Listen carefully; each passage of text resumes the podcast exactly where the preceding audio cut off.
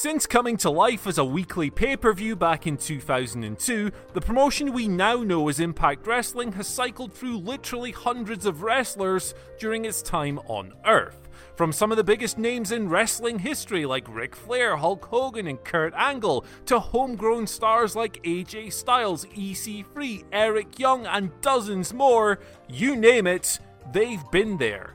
And while having so many talented people passing through your system is pretty damn awesome, volume alone means that some will inevitably slip through the net. And those, my friends, are the people we're going to talk about today.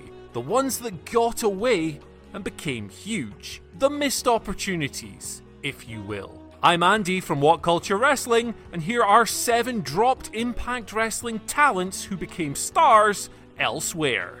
Number 7 Jack Evans. This isn't always said enough, but Jack Evans is one of the most influential and important American high flyers of his generation. So it's perhaps a surprise then that Impact Wrestling could never find a significant role for him, despite, you know, the X Division's general existence. Regardless, Evans was actually with the promotion twice. The first was for a run with Team Canada in 2004 until him and Teddy Hart were replaced by Eric Young and Bobby Roode, and soon after that, Jack was out the door door. Evans returned as part of a tournament in 2011 that was set to conclude at Destination X. Now, there were four people in that tournament, and everyone else, apart from poor Jack Evans, ended up being signed. Though he went on to keep building his reputation in promotions like AAA and can now be found in the middle of AEW's tag division. Number 6 Mark Andrews.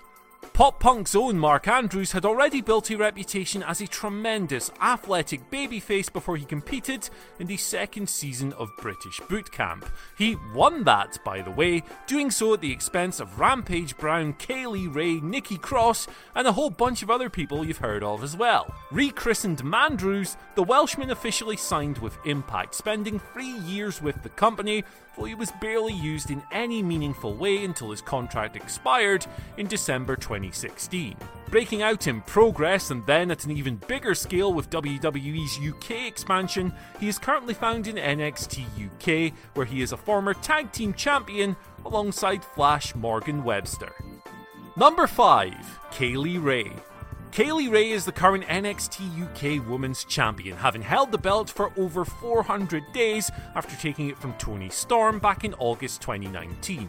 It's safe to say that she has done alright for herself since joining WWE that year, having previously wrestled in the Mae Young Classic and built her reputation in ICW several years before that.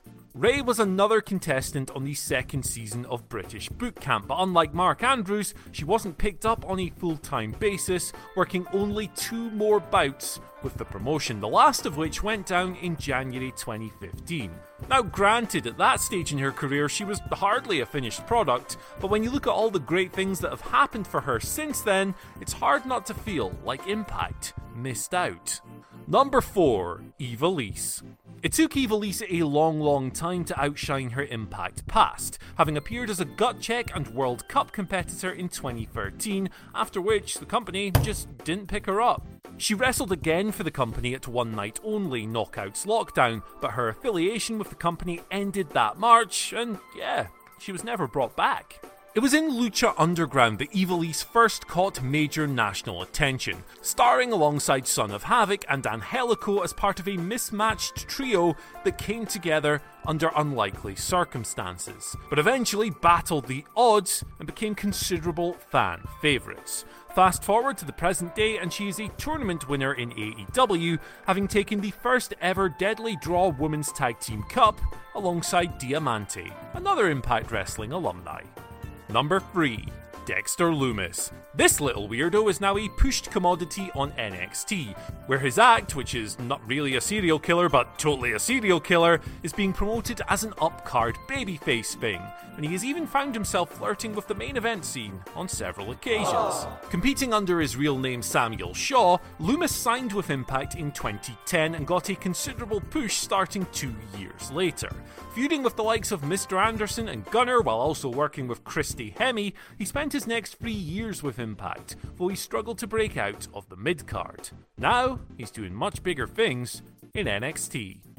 Number 2 Kazuchika Okada. granted, this is a bit of a cheat entry as Okada was never under Impact contract and he was always going to leave at some point. He was only there on excursion from New Japan. But the way Impact used him, the way they misused him as Okato was so bad that the relationship between the two promotions is still fractured today, despite multiple ownership changes and the whole thing going down almost a decade ago. Okato's deal was that he dressed like Kato from the Green Hornet, hence the name, having been inserted as part of a storyline between Samoa Joe and D'Angelo Dinero. Now, as Okada was still technically a young lion at the time, it's not like Impact were taking this grand established star and making a tit of it. But considering the monster he has become as the Rainmaker, one of the most important wrestlers in New Japan history, well, it's fair to say they dropped the ball. And at number one, the Young Bucks. Matt and Nick Jackson were signed by Impact after impressing then owner Dixie Carter in a trial match with the Motor City Machine Guns in 2009. And having built their hype on the Indies, fans were excited to see what would come of this, but oh dear, oh dear, were they let down. Rebranded Generation Me, or Max and Jeremy Buck, do you get the joke? The Jacksons were asked to be let go of the company by mid 2011, slamming the promotion for how they'd been booked, as well as financial issues. So bad was the fallout that Matt Jackson later revealed he almost quit wrestling after being let go.